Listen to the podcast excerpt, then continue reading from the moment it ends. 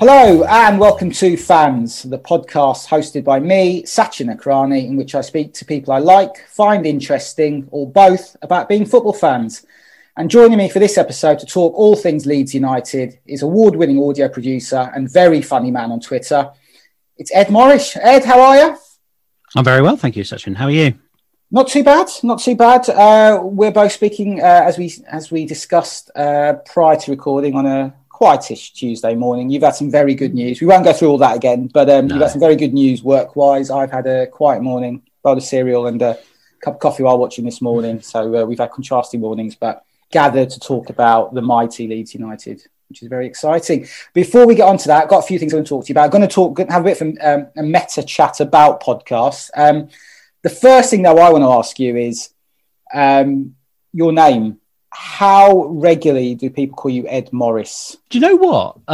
Not as... I mean, I do spend a lot of my time saying Morris with an H. That's, you know, when I have to spell it out to people. But When people get it wrong unprompted, as indeed happened yesterday in an email I saw from an agent, it's normally Moorish. Moorish.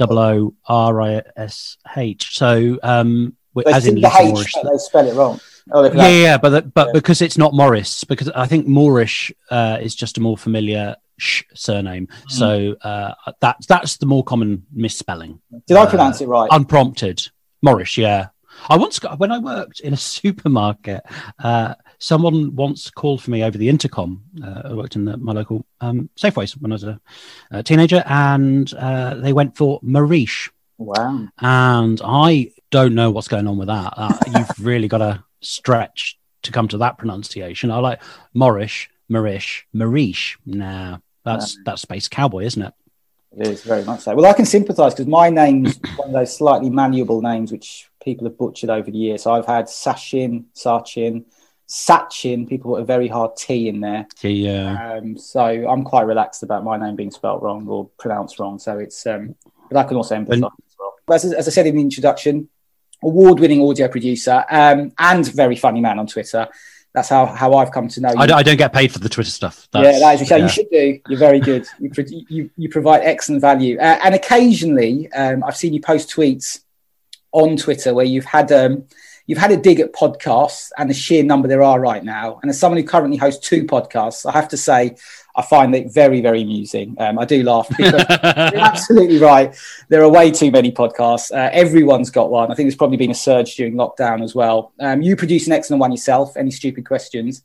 And if I may ask you a question, being an expert in the field, what are your sort of big do's and don'ts in terms of producing a podcast? I guess finding a niche is important. And something I'm also curious about, something I've asked other people about, and I can't get a universal answer on it, perhaps because there isn't one. Can podcast episodes be too long, lengthwise, in terms of how many minutes they last? Yeah, well, okay. So this is going to be quite a multifaceted answer. I do take the piss out of podcasts. I do take the piss out of Radio 4. I also love podcasts, and I also love Radio 4. I mean, I take the piss out of Leeds United a lot, and I love Leeds United. So it should all be taken in a certain style. So the thing about podcasts is there's so much space for them. If you're pitching to a broadcaster who has a finite amount of bandwidth and a finite amount of money, they are not interested in duplicating anything. So if they've got a sitcom set on a small airline and you pitch them a sitcom set on a small airline, they'll like, well, why would we commission this as well? And in podcasting, that's not the case because you're doing it yourself. You're putting it out there yourself. And it's equivalent, you know, I'm on Amazon. If you like this, you'll also like. So someone with a lot of money and someone with a, you know, infinite space of the internet could theoretically go, people love sitcoms set on small airlines. So let's have another one because, you know, the people who made that can't make two series a year. So we'll have more like that. And you can sort of double up on that sort of perpetual growth thing. That said, I think there are a lot of podcasts that do overlap. A lot of people have ideas of what they do that's unique, that maybe an objective analysis wouldn't stand up. But I'm sort of in favour of people doing it and finding out. I think... it's all taste as well, because you say, is there such thing as a too long podcast episode? I would argue an hour is that's like, if we do more than an hour, I really need something spectacular to be happening, because I've got kids, I've got work, I've, you know, spend time talking to my wife about how we're not going to have any more kids. But I know people who listen to like 3-4 hour podcasts. So, someone was saying that she listened to a 5-hour podcast on a flight. And I was like, but how do you take in 5 hours of being talked at? And she went, oh, you drift in and out. I'm like, well, you're not listening then.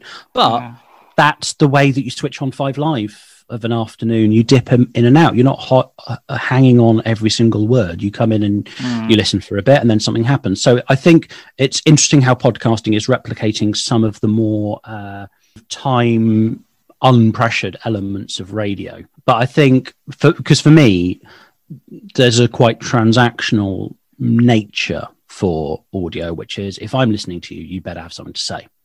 Yeah. Or you better, you know, even if that is just, it's a load of good jokes.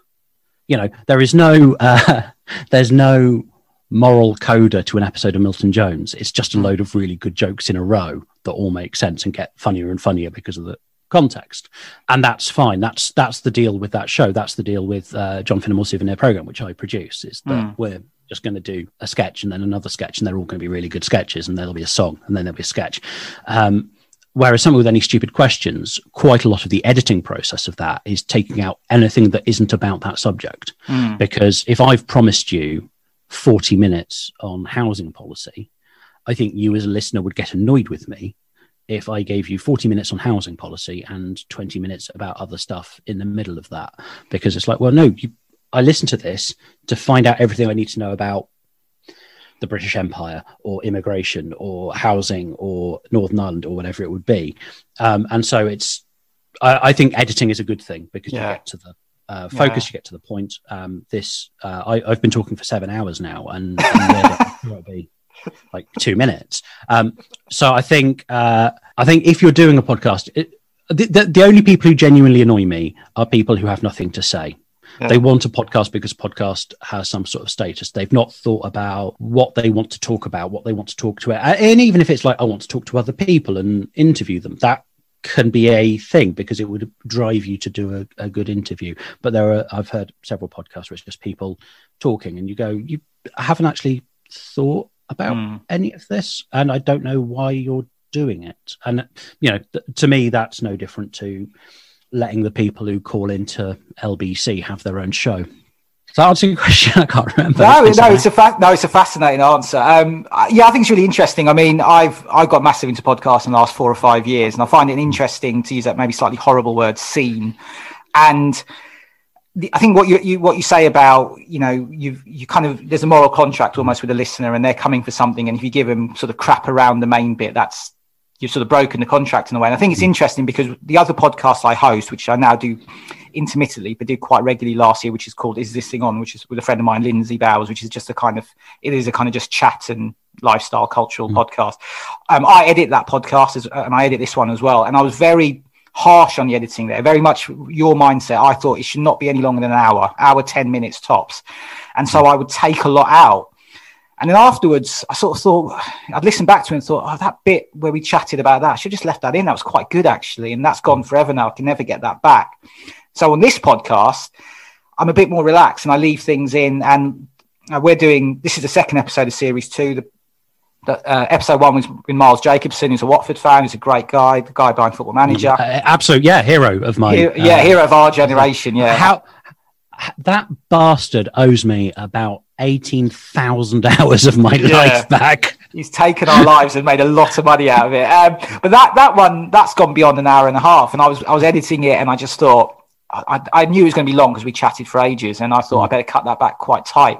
But then it was just so good. Like, he was so interesting and funny and insightful and passionate. And so I left it in. And during lockdown, I did a little Twitter thread where I said to people, asked them a few questions about podcasts. I said, are you listening to a few podcasts because of lockdown, because you haven't got your commute? Which is, I think, a time when often a lot of people listen to podcasts. And the podcast, if you have stopped listening to podcasts because you're no longer doing your commute, because you're trapped at home, would you listen to them if they were shorter? And I got a very mixed response. And some people say, length isn't really an issue to me. If it's an hour and a half, an hour, 40 minutes, it doesn't really matter. So, yeah, the length thing is strange, but I'm sort of like you. I listen to quite a few podcasts. When they just start drifting and, you can kind of see on your little meter on your phone that, you're 1 hour in, there's still another 40 minutes to go and it's already drifting. I get quite angry and I'm kind of like, you should be tightening this up, mate, whoever the host of that podcast is. Well, so that one thing I think is really interesting. Well, Helen Zaltzman, who does the fantastic Illusionist podcast, I was talking to her once about that moment when you're editing and you realise you've stopped listening to your own podcast. Yeah. And then I said, it's really annoying because you have to go back and start again because you have to. And she was like, yeah, but that is a clue that you should cut it. Yeah. No, absolutely. Even you aren't interested. Yeah. So if you're listening to a podcast and you just find yourself drifting off, yeah, go back to when you were last interested and cut there. Right. Let's talk about the main topic of discussion for this podcast, and that is Leeds United. So we'll get into obviously your life supporting Leeds and everything you've gone through and your memories and your experiences. Before we do that, I just want to come to the present day first. So I have been absolutely blown away by how Leeds have played this season. I think like a lot of people, the first game of the season was Liverpool. They're the team I support. And despite being a Liverpool fan, I was almost willing Leeds to just keep attacking us. I just thought it was such a thrilling performance at Anfield on that opening day. Even though I wanted Liverpool to win the game, I sort of wanted Leeds to just keep coming at us and scoring goals because it was the football was just absolutely breathtaking. It was absolutely thrilling. Has it always been this way under Marcelo Bielsa? Because for my sins, I didn't watch a second of you guys in the Championship. So I knew you were this really exciting, interesting, dynamic attacking team, but I hadn't seen any of it, and it really caught me by surprise on that opening game against Liverpool this season. Has it been any different at all to how it was in the Championship under Bielsa? No, it really hasn't. If you go back and watch that first game under Bielsa, it's home against Stoke on the first day of the, 2 seasons ago, 2 full seasons ago. Yeah. We were new manager, not many big names. We hadn't spent a lot of money. We brought in this sort of, maverick genius who, we heard about and then looked up on Wikipedia and pretended, oh, yeah, well, of course we know about from his Marseille days. Yeah, of course we know about him from that. But Stoke had just been relegated and we hadn't done much, and we took them apart. I mean, it was just sort of what I didn't know you could do that with these players. And then it does break down. It does lead to when you get it wrong, you really suffer. Some of the players brought in couldn't play that way. I think fundamentally, what I've picked up is that Marcelo Bielsa does not see a theoretical difference between training and playing. So the training, all the players will tell you, is the hardest they've ever done. Yeah. Everyone who's played under Bielsa will say you don't train harder. But I think the flip side of that is that you're supposed to play the same way that you train, which is not to get caught up in the game situation. It's to repeat these drills. And I think the players that have thrived under Bielsa are the ones who have adapted to that sort of immediate thinking. Let's get into these moves. Let's start this process. He's there. That means I do this. Yeah. If you look at players like Stuart Dallas, Matthias Klich, Luke Ayling, none of those players would be in someone's FIFA Ultimate team. They're not. Yeah. They're not amazing, skillful ball juggling. Not Ronaldo. They're not Messi. But the way these guys combine with their teammates is thrilling, and they do it at pace, and they do it without thinking. I think where Leeds have gone wrong this season, it's the matches where we started overthinking it, because it reminds me a little bit, when we get it wrong, of that late era Wenger Arsenal, where they would play these beautiful balls up to the edge of the opposition area and then stop and just look for that perfect ball through. What do I do next? Which gives the opposition just that little bit of time to get back in position. Yeah. And then you're just like knocking it around the edge of and they're lining up in banks of two, two banks of four. And it's like, well, you can't do anything now. You had to take that shot. And a lot of, you know, players don't want to give away possession. So I'll have a shot, but if I miss, they've got a goal kick and sorts of scan. And the point of the way that Leeds play is to be incredibly fast, unstoppably fast and unstoppably fluid. Did you see the Man City match? The Leeds Man City match? The 1-1 draw at Elland Road. I mean, that's genuinely one of my favourite games this season. I thought it's absolutely astonishing, high-quality, thrilling football. Yeah, and one of the I tweeted about this because one of the commentators said there's just no shape to this game. And you go, there's no shape to the Terminator in Terminator 2. That's sort of why it works. Like, it's supposed to be fluid. My big thesis on Bielsa is he's obsessed with hard work. And a lot of managers will say they are. And we've had a lot of managers over the last 20 years who were like, oh, we need to put a shift in. But they looked at that quite cynically as, what does it take for us, a less good team, to stop the better team? Like, what positions do we need to be in? How far back do we need to defend?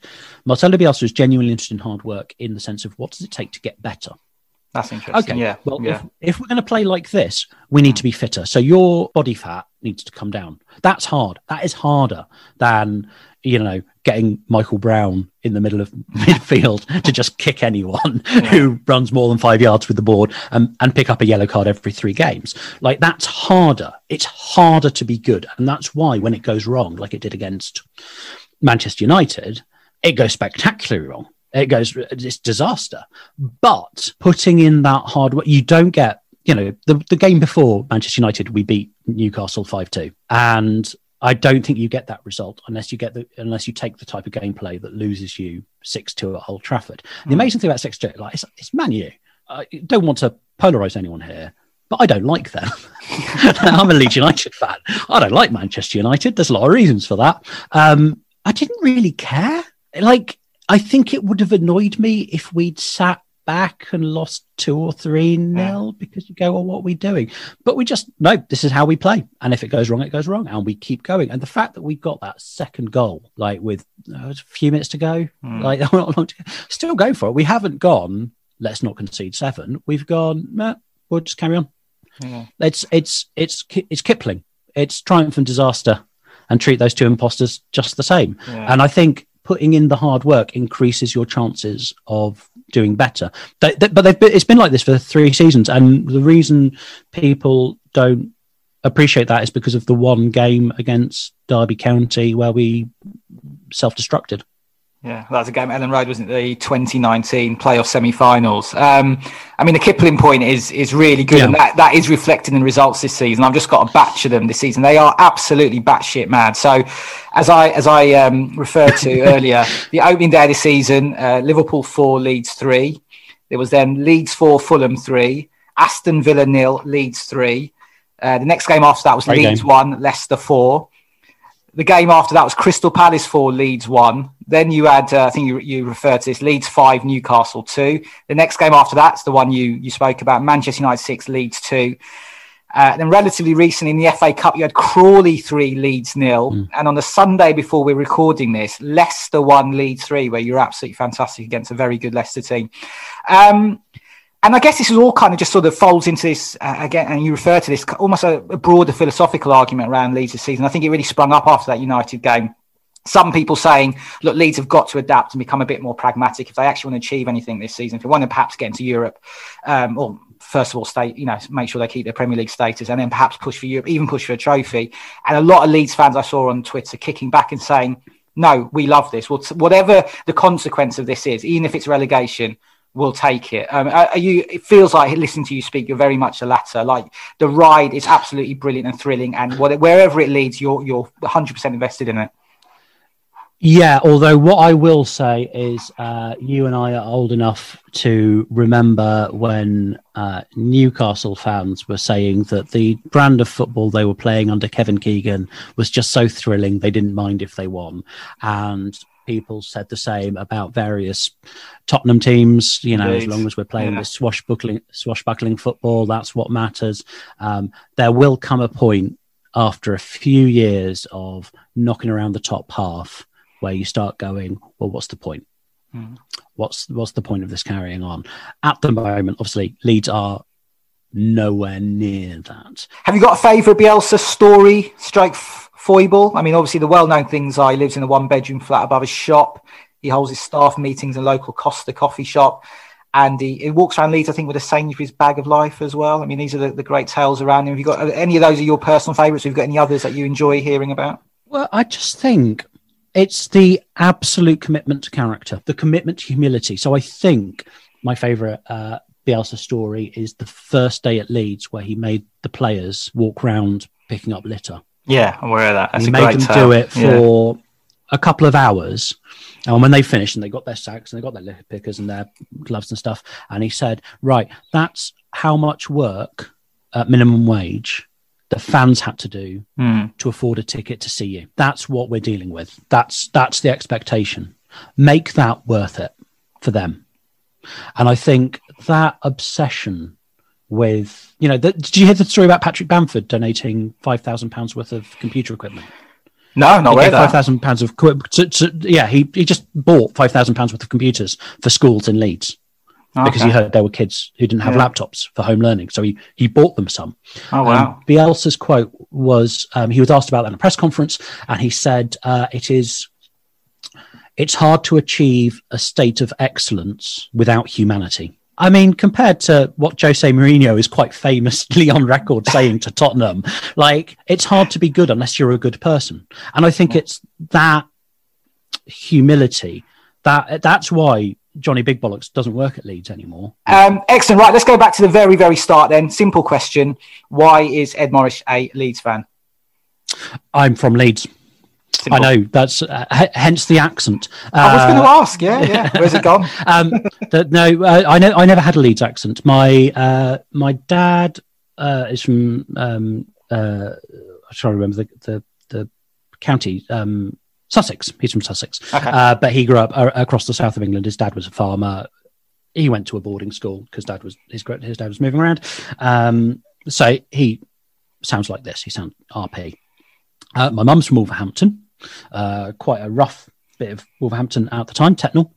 And then she went to teach in London and quickly found out that the Wolfrunian accent, as delightful as it is kind of hard to teach primary school kids with in Hackney. So she just started... She just lost her accent, sort of quite. She's got a very funny story actually about how, or had one. So she's dead 15 years now. But she had a story about when she was teaching in Wolverhampton, actually in Walsall. Oh, I know that's where my mum's from. A kid. Walsall. Yeah. Where are you from? Well, I was born in London, but my my mum is originally from Walsall in the West Midlands. So all her side of the family still live there. So I know it well. Yeah. But she was thinking Walsall, and a child came up to her and said, "Miss, how do you spell fairy?" And so she wrote it down in the book, and the girl copied it down 3 times, like it's supposed to, and went back. And then Mum went, and I thought, we're talking about pets. What? She's claiming she's got a fairy for a pet. And she went over to her and said, "What are you writing here?" And you know, my accents are not my strongest skill, but this little girl said, "Well, miss, I'm talking about my dog. It's all soft and fairy." Excellent. So yeah. So anyway, that, and you know, I lived in Leeds for about 6 years, and then my parents moved to Hampshire, and it seemed sensible to move with them. Yeah. And I ended up. So I wasn't really that into football as a thing. My mum was more of a football fan than my dad. My mum had watched Billy Wright's Wolves in the 1950s. So she'd gone down to Molineux with her brother and her parents. Mm-hmm. So I've got a lot of time for Wolves. It was actually the first match I went to was Wolves at the old Molineux in the old 4th division. Oh, okay. Anyway, so... But I, you know, sort of played on the playground, played for the school stuff. But didn't really have a sense of being a Leeds fan because obviously you're not going to take a 6-year-old to Elland Road in 1985. That's just, you know, doesn't seem a very sensible thing, especially if the parents aren't particularly Leeds fans. So then we moved down to Hampshire, and I thought, well, as people started picking teams when we got to about sort of 9 or 10. I thought, well, I should support Leeds, but you know, we don't live there anymore. So I said, who's the local club? And what I didn't know is that Andover in Hampshire, where I grew up, has a lot of London overspill after the war. And of course, you know, you support who your dad supports, and your dad supports who your granddad supports.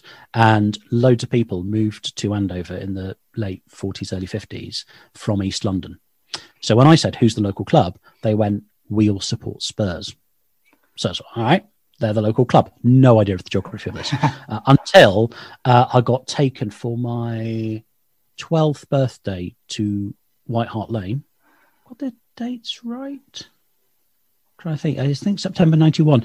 Lost 2-1 at home to Manchester United. Terrible seats. Couldn't see the other end of the pitch, which is where all the goals were scored. Oh, and it took so long to get there, I realised the time it took to get into London and across London and out to Tottenham is about the same as it takes to get to Leeds. So I switched. I'm going to be a Leeds fan again. And I switched between Spurs winning the FA Cup and Leeds winning the league. And that is the only time that glory hunting has ever worked out for me. The sweet spot. The absolute sweet spot. Yeah. So that's why I'm a Leeds fan. And for the first, well, let's say I changed at 12.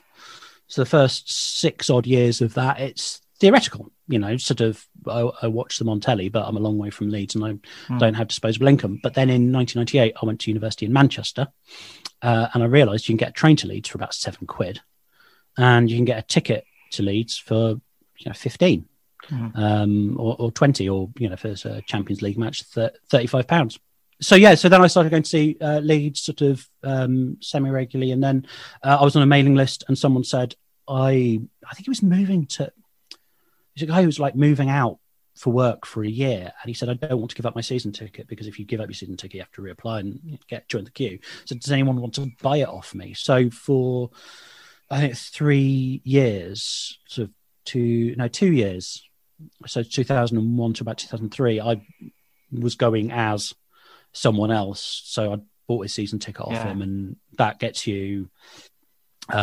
you know, you can buy away tickets. I went to a few away matches, but yeah, that's my Leeds United journey. And then I got a mortgage, so I couldn't really afford the season ticket anymore. And then I had kids, and I live in the south of England. I used to live in London. I live in Hampshire again now. The idea of saying to my wife, "You look after them. I'm off to Leeds for an entire day to watch some very underwhelming football."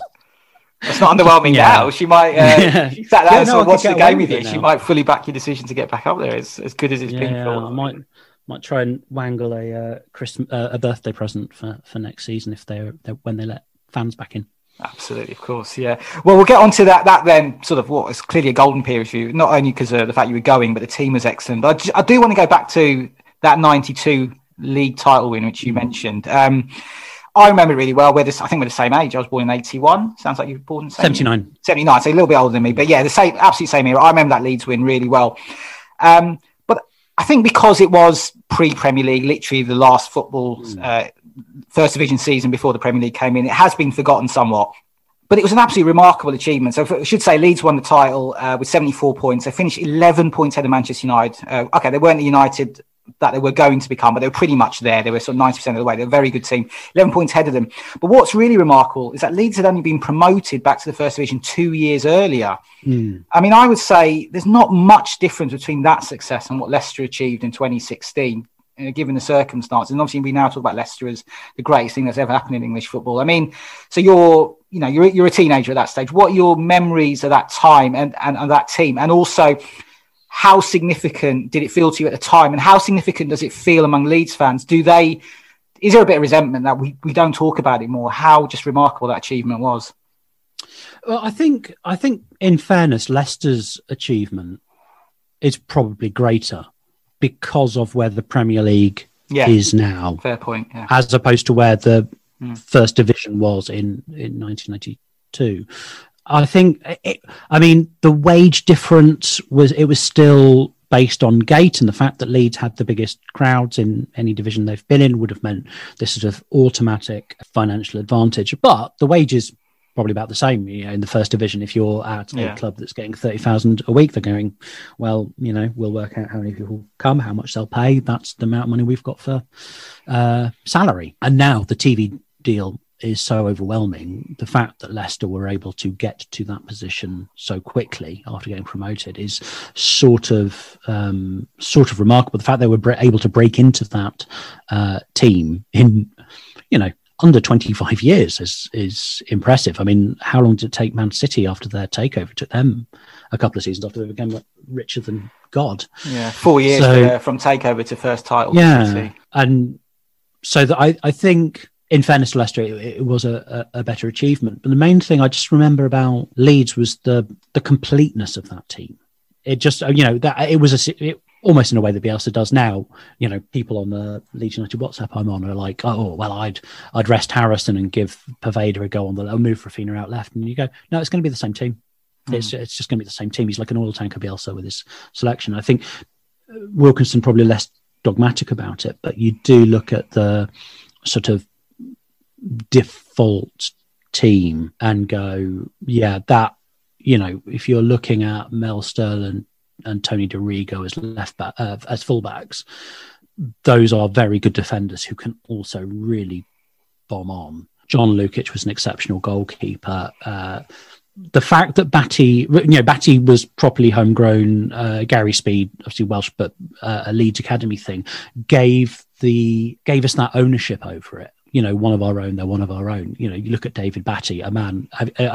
If you've not read David Batty's autobiography, I strongly recommend it. It's one of the dullest books you will ever read. So much so, it becomes performance art. He is like David Batty did not take part in the tactic sessions that Howard Wilkinson did. There was a ball on which was written bats, and Howard Wilkinson would boot it down the other end of the training pitch and said, go and play with that, we're talking about tactics. David Batty did not care. David Batty knew what he was on the pitch to do, and he did it really, really well. I think he had like the third highest pass completion stats in the Premier League, because he never tried to pass it more than 10 yards. He's had an extraordinary career strike life. I mean, there's so many stories around him. There's the fact he got paid in cash and just sort of hoarded all his money under his bed, apparently.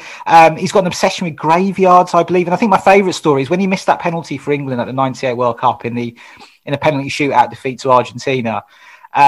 Everyone came back in the dressing room afterwards, and David Beckham sat there in tears because he obviously got sent off, and everyone's absolutely devastated. And David Batty just has his shower, gets changed, and leaves. Like, he just wasn't asked. Incredible. Yeah, such a weird, enigmatic figure. You know, yeah, it's triumph and disaster, two sides of the same coin. He was asked to take it. He took it. Didn't work. All right, what's next? But we also had, you know, Chapman, Rod Wallace. I mean, that goal against Tottenham, one of the most underrated goals in English football history. It's just not spoken about enough, is it? It's exceptional. And I just think that was the first time you go, oh, you can do that. You're allowed to leave the pit, because he knocks the ball. Look this up on YouTube. Rod Wallace, Tottenham goal. Yeah. He plays the ball one side of the defender. I think midfielder actually, but he plays one side of the guy marking him and then runs off the pitch around him and back on, which is completely legal. Of course, it's the ball that can't go out of play. Yeah. And so you just go, oh, that's amazing thought. Wallace. He's a real sprinter, Rodney Wallace. And he's away here superbly. Dean up with him. Wallace. What a goal! You can say no more than that. A supreme solo goal from Rodney Wallace. And Spurs had no answer. They couldn't pen him close to the touchline. He wriggled free. There were others supporting him, but he didn't even look for them. He looked for the far corner and he found it. A goal to have all the Leeds supporters, arms in the air, on their feet, roaring their delight. They were wondering whether one would ever come here. It has, and it's well worth waiting for, from Rodney Wallace. But looking at the time, that Rod Wallace-Lee Chapman combination at the front was Sheringham Shearer. Mm. You know, it is that sort of big target man who is more skillful than he's given credit for, and a, you know, smaller, more skillful guy behind him picking up the loose balls. And so I think it was that first team, just like, there's not a flaw in it. There's not a place where you go, well, that, you know, that player was sort of lucky to be in that team. You know, they could have done better than them. You just look at that and go, from where we were in the second division to the minimal number of changes that needed to be made, it's sort of remarkable, that team. And because it was, you know, luckily McAllister went on to Coventry and then to Liverpool. And I think, you know, he was winning Liverpool trophies at the end of his career in a way that I think people appreciated what a skillful player he was. And he was doing that for us. So there is still this sort of, you know, there's a temptation to view pre-Premier League as hoofball and steak for breakfast. But I think it was a genuinely skillful football team by the standards of that era, and probably pretty skillful by any standard, because it was managed by Howard Wilkinson, who, if all fell apart, as you know, managerial positions tend to, but he went on to be like technical director for England, and you know, he's still someone whose analysis is valued because he looks at the way people play and works out how to get the most out of them. One other member of that team I think we have to talk about, it might cause you some pain, Eric Cantona. Arrived in February 92 from Nîmes in France, and then painfully for the whole of English football, he joined Manchester United in November 92. The famous, well, I don't know how famous it is, but the Dennis Irwin story that so someone from Leeds or Howard Wilkinson called up Alex Ferguson wanting to sign Dennis Irwin. He said, no chance. And then he said, by the way, is Eric Cantona for sale? Leeds sold him, and obviously the rest is history. I think one interesting about Cantona, there's obviously loads of interesting things about Cantona, but one thing I think is a lack of focus on how good he actually was. The focus so much on his character and, you know, the collar and the kung fu kick, but very little, I feel, kind of reflections on just how good a player he was. He obviously must have been exceptional given what he helped Manchester United achieve. I mean, so what are your memories of him at Leeds? How good was he? I guess he wasn't fundamental to your title win in 92 because he came quite late in it, but I guess he played his part as well. No, I mean, I think Andy P, who tweets his Arctic Reviews, he does a thread every time they go like, oh, Cantona won the league for Leeds. And you go, look where his goals were scored for Leeds. You know, he scored a few goals, but they were normally not the equaliser, not the winner. You know, his a few assists, obviously great for the position he was playing in. I think Cantona shows the value of getting the right player and the right manager and the right players and the right manager, because Cantona would not work under Bielsa, which is not to say that he wasn't a fantastic player with an incredible sort of range of passing and incredible control of the ball. But I do think if you look at Cantona's lack of European success, lack of international success, that does show the limits of how far raw skill will take you, because you also need the discipline to apply it. And the fact that he wasn't willing to apply it. When did he retire? So 97, I think, wasn't it? 97, yeah. So they didn't win the European Cup, you know, like Moses leading them to the promised land, but no further. He wasn't the right player for that sort of game, and he wasn't the right sort of player for a Howard Wilkinson team, which is, you know, evidently a less appealing prospect than Alex Ferguson team, because Alex Ferguson team won a lot. But I do think it's, you know, as a Leeds fan, not to say that we shouldn't have got more than £1.2 million for him, but his contribution to Leeds was not nothing, but he was not Rod Wallace. He was not Gordon Strachan. He was not Gary McAllister. And even in that next season, you know, he wasn't in the team all the time. He wasn't integral because of the way that Leeds were set up. Just to move forward then a little bit. So you finished 17th the season after you won the league, 92, 93, you finished 17th. And then the rest of, or the big chunk of the rest of the 90s was equally up and down. So between 93, 94 and 97, 98, you finished 5th, 13th, 11th and 5th under Howard Wilkinson and then George Graham. And in that period, you also got to the League Cup final in 96, March 96, where you lost 3-0 to Aston Villa. And I know from our chat head of recording this, that's an important game for you. Do you want to explain why? Yeah, I think that was, it's the first, football wasn't as televised as much when we were children. So I've got fractions, but it was mainly highlights. It was mainly match of the day. And so particular goals would stand out, but on the whole, that sort of watching a whole match was quite a rare thing. And that was one where I got, you know, pretty excited and, you know, we'd done quite well to get there. And then the match was nothing. It was one of those games where nobody looked arsed. I don't know if it was they froze or Villa were just too good. It just, we to lose like that, it just, I couldn't believe how poor we were. And that's the first sign that something's got to change. Like something really had to change with that team and with that management, because we'd never got back to that team from 92. We hadn't improved it. We hadn't moved on. And I think that was the moment where, you know, 96, so I'm 16. Yeah, March 96, yeah. So that you're going, oh, okay, there's clearly more to more to this than I'm getting from TV highlights, because I thought we were about the same and a bit unlucky sometimes. Clearly, this isn't a good team anymore. This is like but also it's not about how good they are. It's about how good they can make themselves play. One bright spot in that period, a bright spot, I think, not just for Leeds fans, but for other fans, certainly for me, Tony Yeboah, Ed Morrish, amazing. Discuss. What a man. What a man. What thighs. I remember about Tony Yeboah. Weirdly, I found out we were signing him from Elvis Costello on Fantasy Football. Elvis Costello, wow. He's a Liverpool fan, isn't he? Tranmere.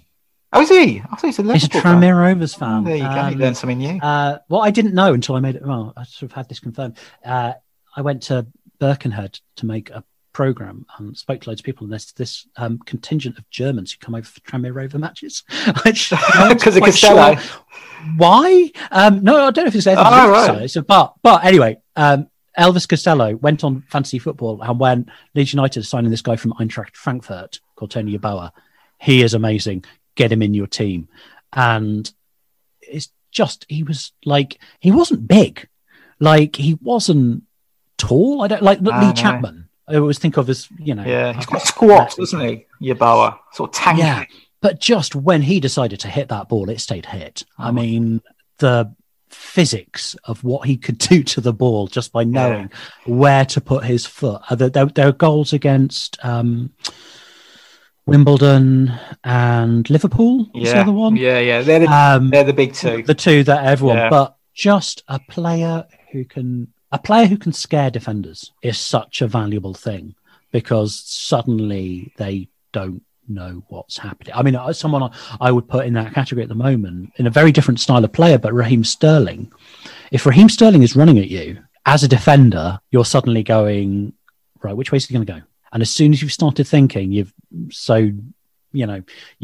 increased the chance of making a mistake. And I think Yeboah came in, not a great team, but we did have a good UEFA Cup run. I remember he scored a hat trick against Monaco, and it's just the rest of the team. I mean, this is a period where we were signing players like Lee Sharp. The team couldn't supply him well enough, I don't think. I mean, he still did all right. I think I can't remember how many goals he scored. Well, shall I give you stats? I don't think he got 20. Yeah. Yeah. Well, I'll tell you, because I have done some research on this to back up my own memories of Tony Yeboah. So I should say to any younger people listening to this, wondering what the hell we're talking about. Tony Yeboah was a Ghanaian striker that Leeds signed, as you said, from Eintracht Frankfurt in January 1995. He was at Leeds until September 1997. He scored 32 goals in 66 games, which is a pretty decent return. He was named Leeds Player of the Season in his second season at the club. So that's 96-97, I guess.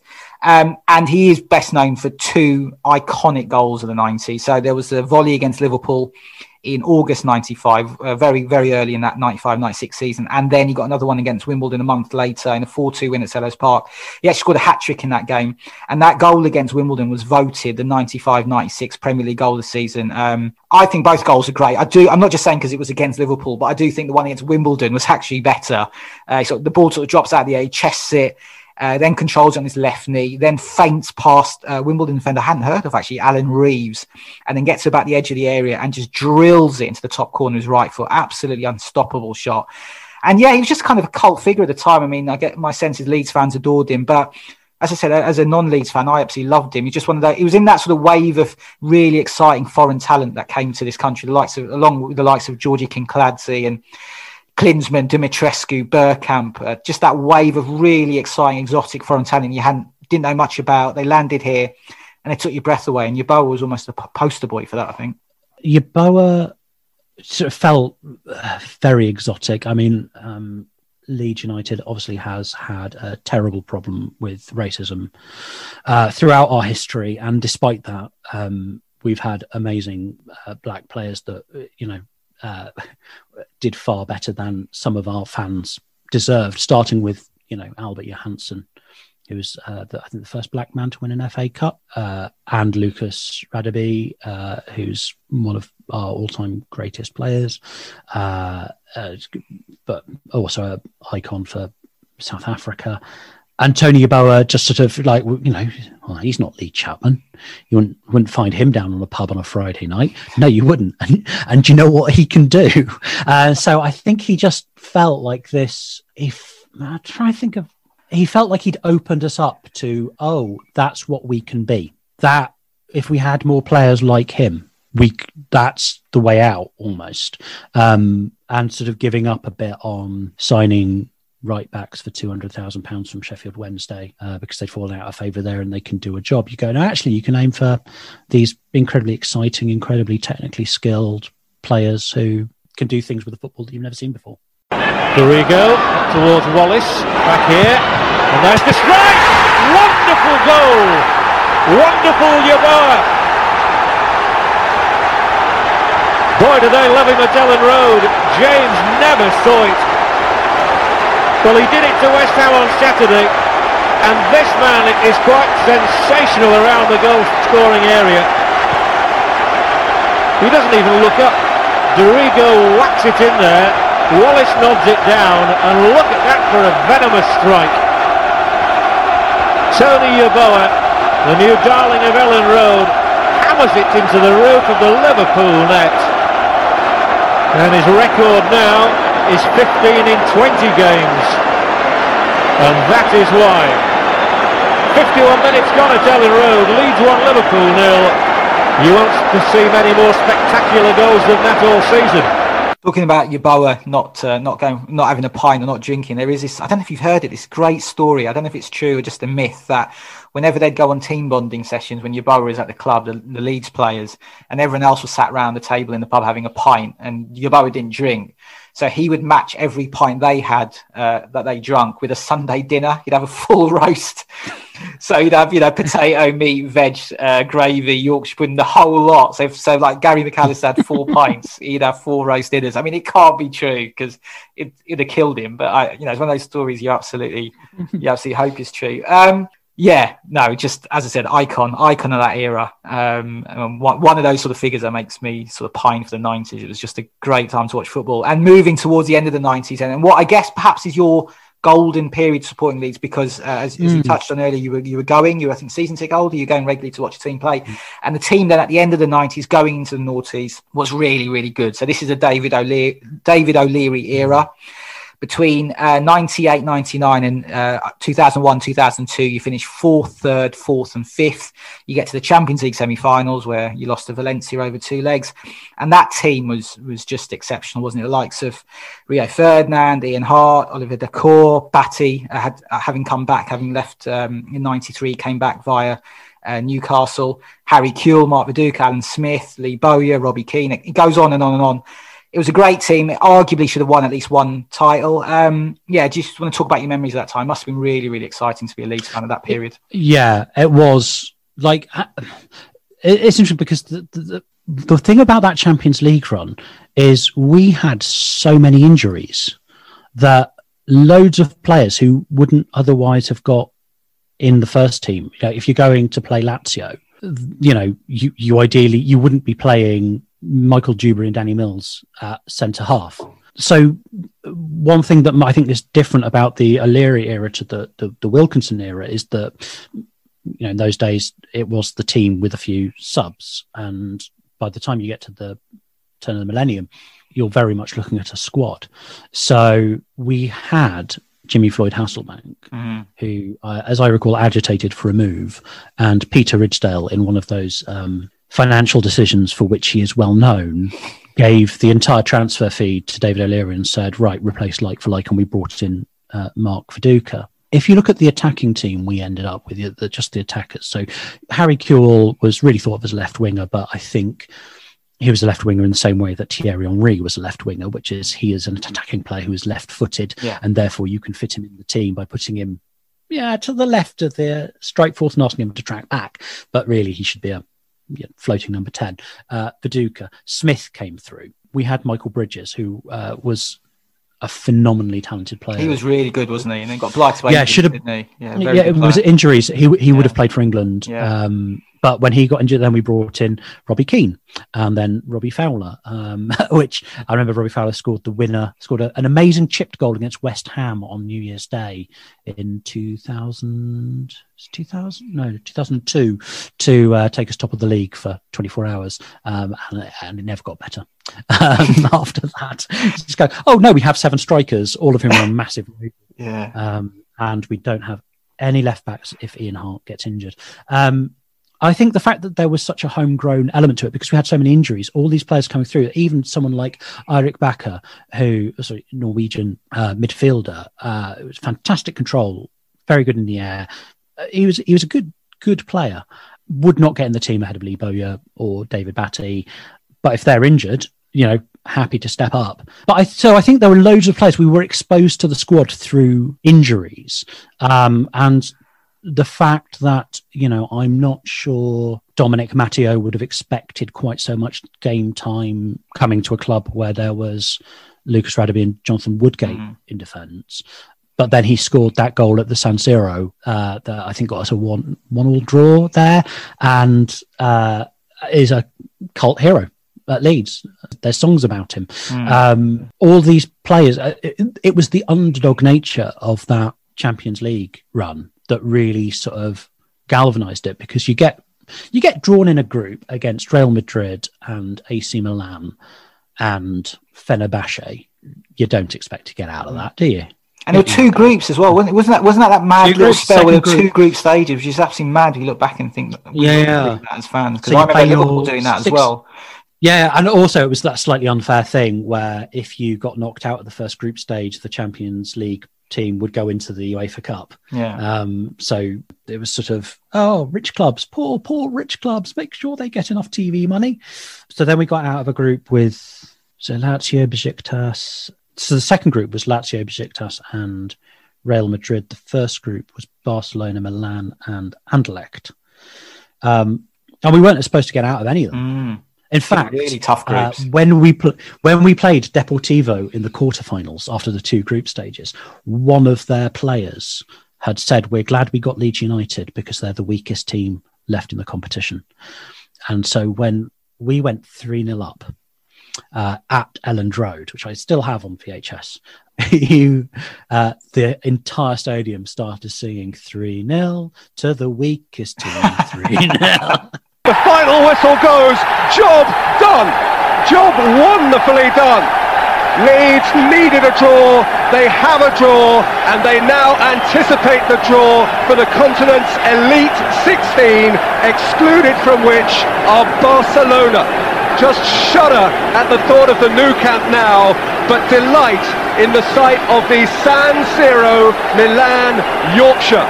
Dominic Matteo, the goal-scoring hero, Robinson, the goal-keeping hero, Shevchenko missed a penalty, Serginho scored a wonderful equaliser, all of which counts for little now, because Leeds have done what seemed to be beyond them. Your favourite teams are always the most successful ones. Your favourite teams are also the most attractive ones. And that Leeds team didn't win anything. So technically, was it as good as Howard Wilkinson's championship winners? I think it was fun to watch. It was thrilling. They kept having a go. Partly the lack of experience meant they were fearless. You know, that you had this really experienced spine. Nigel Martin, who I think is probably the greatest goalkeeper Leeds have ever had, Lucas Radebe in defence, David Batty in midfield, and around that, buzzing around that, you've got youth academy great.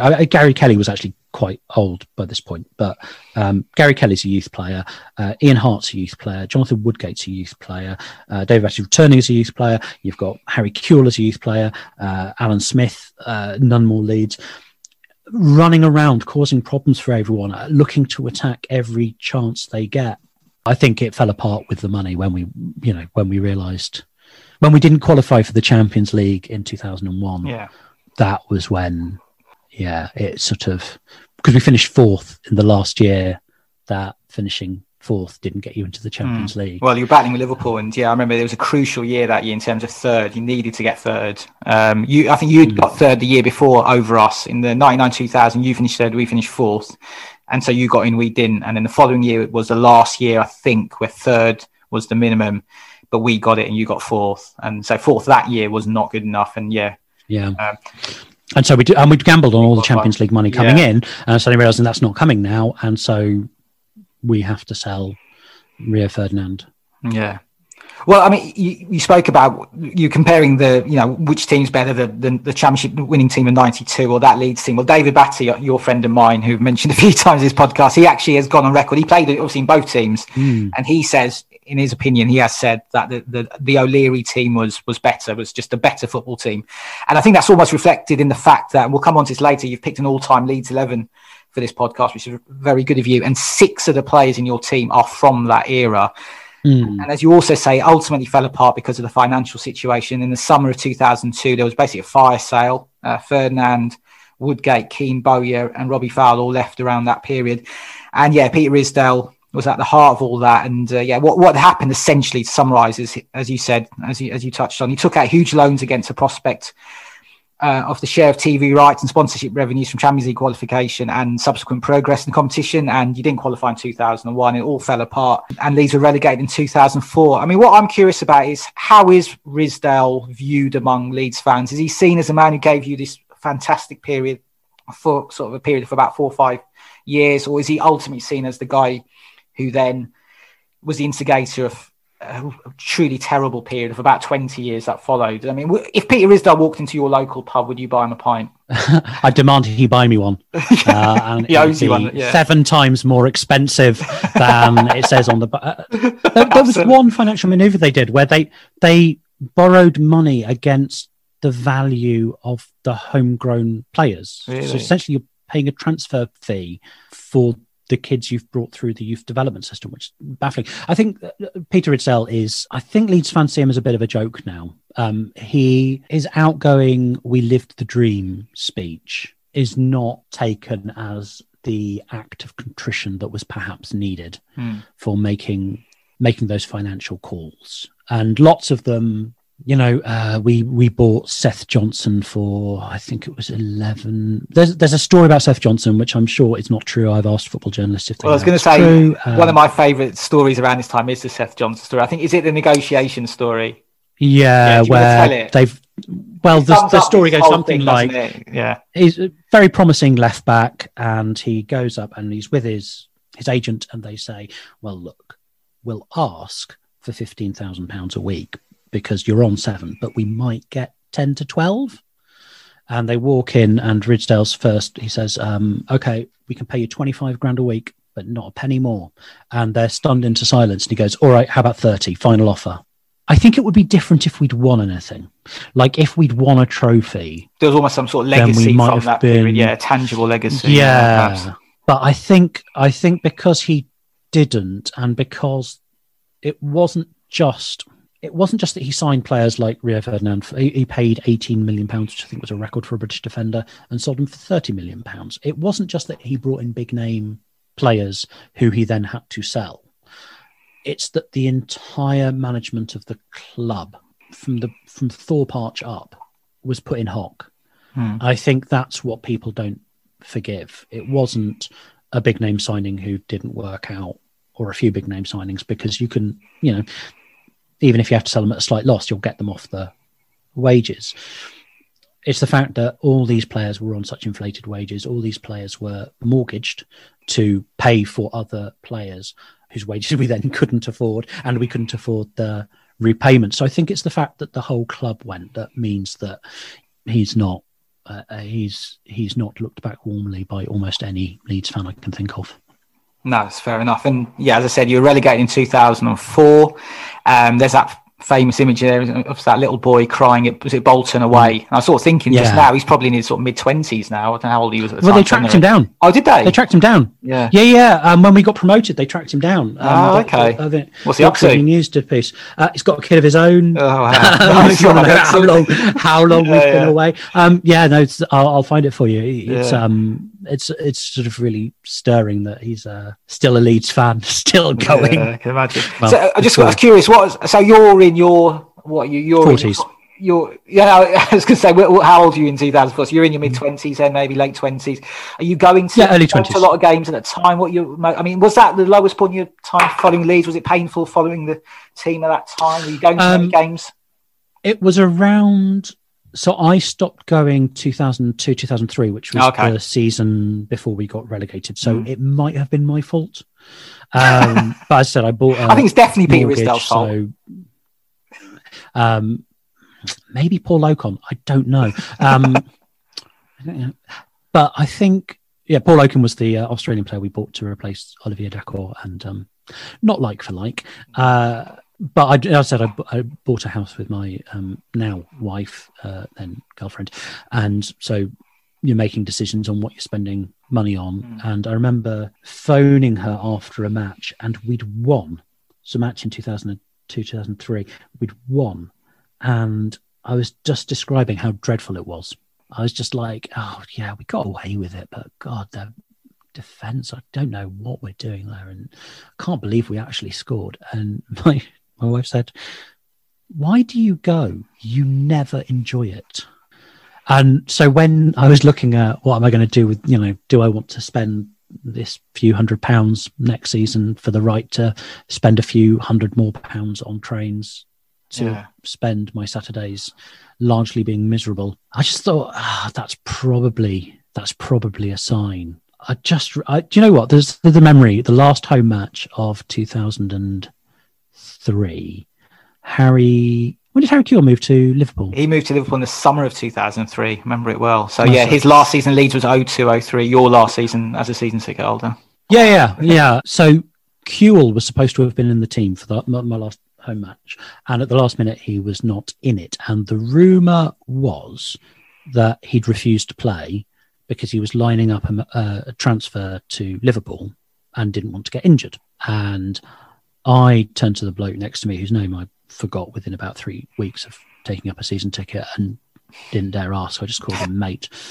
I said, they said, oh, he got there late. He said, is Kewell not playing? And I went, nah, he's seeing what the commute's like down to Liverpool. And the bloke behind me went, if you don't shut up, I'm going to kick the fuck out of you. Jesus Christ. Tensions were mounting at that stage, weren't they, among the Leeds fan base? But that's sort of what the atmosphere was like. I was trying to be, slightly, just saying what everyone had said, but a slightly archway, and everyone's like, oh. Post relegation, I mean that's a low point, but the period after that, up until obviously Bielsa arrives, I mean it was absolutely terrible. So just some of the lowlights. Ken Bates becomes your chairman. You go into administration. That leads to a 10-point deduction, which in turn leads to relegation to League One. There's then a 15-point deduction, and then the whole Massimo Cellino era, where you've got basically a different manager every 3 days. That entire period, I mean, is it just utterly joyless, or do you almost become numb to it? Do you have to sort of go into Gallus humour mode? Is there anything you can take out of that?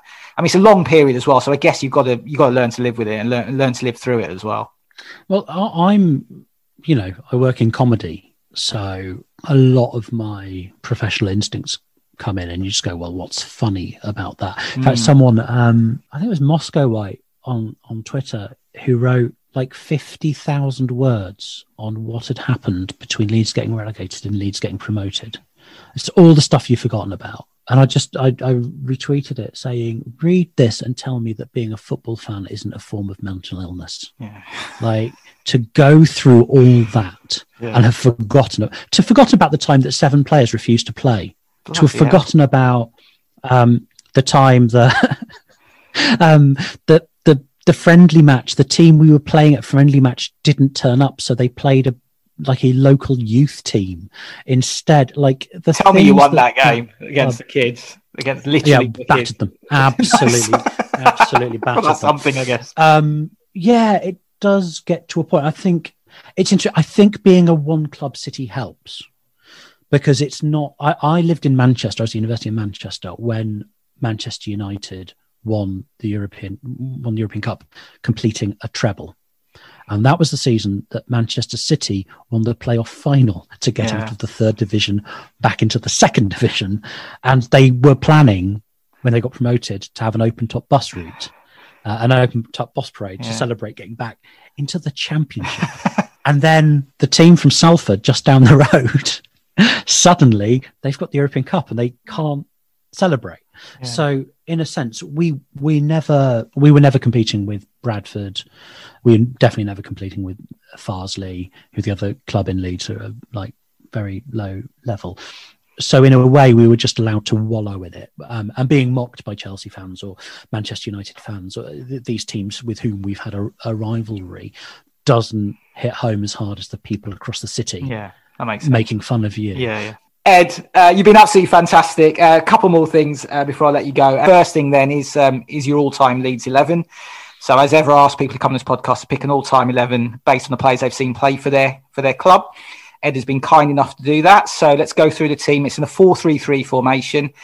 In goal, Nigel Martin. Back four, right to left, Luke Ayling, Lucas Radebe, David Wetherill and Ian Hart. In midfield, the one and only David Batty, and he's alongside Gordon Strachan and Pablo Hernandez.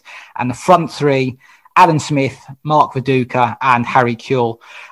So I said earlier, 6 of those players are from that David O'Leary team, which I think just shows you how incredible that period was in terms of talent, despite the fact they didn't win anything. A couple of players I just want to touch on. The first is Alan Smith. Now, he was great for Leeds, no dispute about that. As you say, local lad. He did go to Manchester United, though. Was that not a factor in your decision with this team? I think that's scarred him in the view of some Leeds fans, but obviously clearly not you. Yeah, I think if you look at the basics of that deal, he wasn't presented with much choice. I think he was once asked on Sky for Soccer Saturday, is there anyone you wouldn't play for? And he said Manchester United. Now, apparently... I think it was Soccer AM, wasn't it? I think. Yeah. So Soccer AM, yeah. Apparently, he was a bit of a Manchester United fan when he was younger. Okay, I wasn't aware of that. So that might be a bit of fan service. But I think, you look at the deal, you hear about it, and Manchester United were the only people offering cash. Everyone else was going, well, we'll pay you $4 million this year, and then on bonuses and dependents and up to, and they just went, we'll pay you straight away. And actually, part of that was Alex Ferguson saying they're in financial trouble, just give them the money. And I don't think that factors in. A Milan supporting a friend of mine in Milan, after he'd played us twice in the Champions League, described Alan Smith as a smashing little bastard of a player. And I think that is the ultimate compliment for any Leeds United player, because they're the sort of players you love on your team and you hate playing against. That's a really good plan. I think he actually left after he got relegated, so it's a bit hard to blame him. You saw him at the last match in tears, leaving the pitch. So last time he played for us. It's either play in the championship or play for the best team in the country, so you can't blame him, I guess. And the other player I just want to touch on is Pablo Hernandez. So he's sort of part of this era, isn't he? I believe the Bielsa era, and I mean he's got in that team ahead of McAllister and D'Accord, as you mentioned earlier, was a really good player. So he's got. He's alongside Batty and Strachan. He's got ahead of Gary Speed as well. He must be a good player then. Forgive me, I don't know too much about Pablo Hernandez. Well, can I just quickly say that David Wetherill is in there, not necessarily for his skill. He was a good defender. He's mainly in it because he did not go on the open-topped bus ride around Leeds to celebrate the championship because he was revising for his chemical sciences degrees finals. Bloody hell. He was also taking, and he went and studied and he got his degree, and he has been quoted as saying, I don't know what the hell I was thinking. Oh, that's insane. So that's why he's in there. Favourite of mine. Very good player, one of the sort of more reliable players of that late. I remember him well. Yeah, he was solid, wasn't he? Saw that, late, that 90s era. Yeah, absolutely. Late. I didn't really come into the team until about 93, 94, I think. Something like that. The reason I went with Pablo ahead of McAllister or Johnny Howson or anyone like that is what he did for us last season. Over the last two seasons, he is the player who sort of proves Howard Wilkinson, you need Vinnie Jones for the second division, you need Gary McAllister for the top division, proves him wrong, because over the last two seasons, time and time again, when we can't work out what to do, he's the player who makes something happen. His vision of passing is incredible, his long-range passing. He also can arrive in the box at exactly the right time. And there were, when we were trying to keep up two seasons ago, you know, we were faltering a bit, and Sheffield United were, you know, stuttering, but we were stuttering too, and we needed to keep up with them, and we ended up not falling to third place. There were games where word would come through that there's been a goal somewhere else, and at that point Hernandez just runs into the just makes something happen, and it's you know, incredible. Excellent. Final question then. So the final question of this podcast for Series 2 was meant to be, if you could go back in time and relive one moment from your time up to now supporting a team you support, what would it be? But then in episode 1, Miles Jacobson took it upon himself to change the question. So right. I'm gonna keep it to the new version, the Miles Jacobson final question, as I'm now calling it. So Miles Jacobson changed the question to, if you go back in time and alter, or I think as he put it, tweak one moment from your time supporting the team you support, and of course he supports Watford, what would you alter / tweak? So I'll ask you, Ed, if you could go back in time and tweak, alter one moment from your time up to now supporting Leeds, what would it be? It can be absolutely anything. It can be a supporter experience, it can be a match, it can be a transfer. I mean, you've got a lot to choose from, I guess, but what would you go for?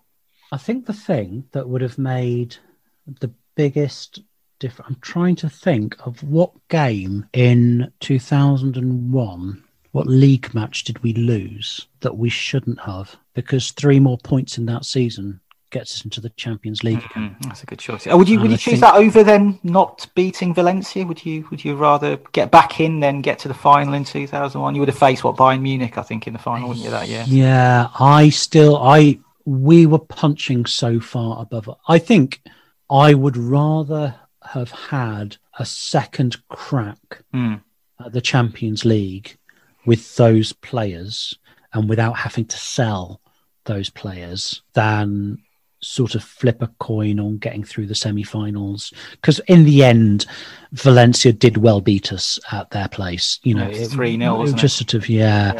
So and it had been 0-0 at Elland Road, 0-0 and then 3-0 at Valencia. So I think that was probably us finding our place. I think to go back again with a season's experience in the Champions League and without having to sell all our good players would have made, I think, a real difference. I think the other thing, possibly, if we're not going to do that, I would tell Gaetano Berardi to calm down in the playoff semi-final so that he didn't get sent off and take us to 10 men as Derby went on the warpath. I think that would have made quite a big difference. I don't know if we'd have won the playoff final. Who would we have? Who did they play against? It was Villa, wasn't it? Aston Villa, yeah, and Villa won. Yeah, promoted. Yeah. I think we would have beaten Villa again. Although there was that incident at Villa Park where we went on and scored a goal, despite the fact they had a player pretending to be injured. Yeah, of course, remember that. Yeah, and if you had beaten Villa, we would have had an extra season of Bielsa Leeds in the Premier League, which I personally would have. I'm not sure. I'm not sure that the team would have been. I think the second season. Yeah, we won the league by 10 points last season. Like, it was pretty comfortable in the end, and part of that is these players have had another season of playing this way, training this way, knowing what each other are going to do. That third goal, like, to bring it right up to date, that third goal 2 days before we recorded this against Leicester City was, this is what we do at the defending a free kick. Stuart Dallas chips it out to Click chips it to Bamford, who takes it. I think, didn't Sky say he ran 90 yards? Something like that. Yeah, sounds about right. In the 85th minute. He runs at 90 yards, looks up and squares it. That is all the training. That is the drill, the murder ball, the do it again until we're right. That's what you get. And, you know, this is the longest we've had a single manager for trying to think, Simon Grayson, maybe? Like, he's been over 2 seasons now. It's 2.5 seasons. Like, this is where it pays off. So I don't know if we'd have been this good in the Premier League had we come up last season. And it's not that we've added players, although we have added a couple. It's that the team is better. And that's what it's about, the team. Yeah. Brilliant goal by a brilliant team. Ed Morrish, thank you very, very much. Thank you very much. Here we are together.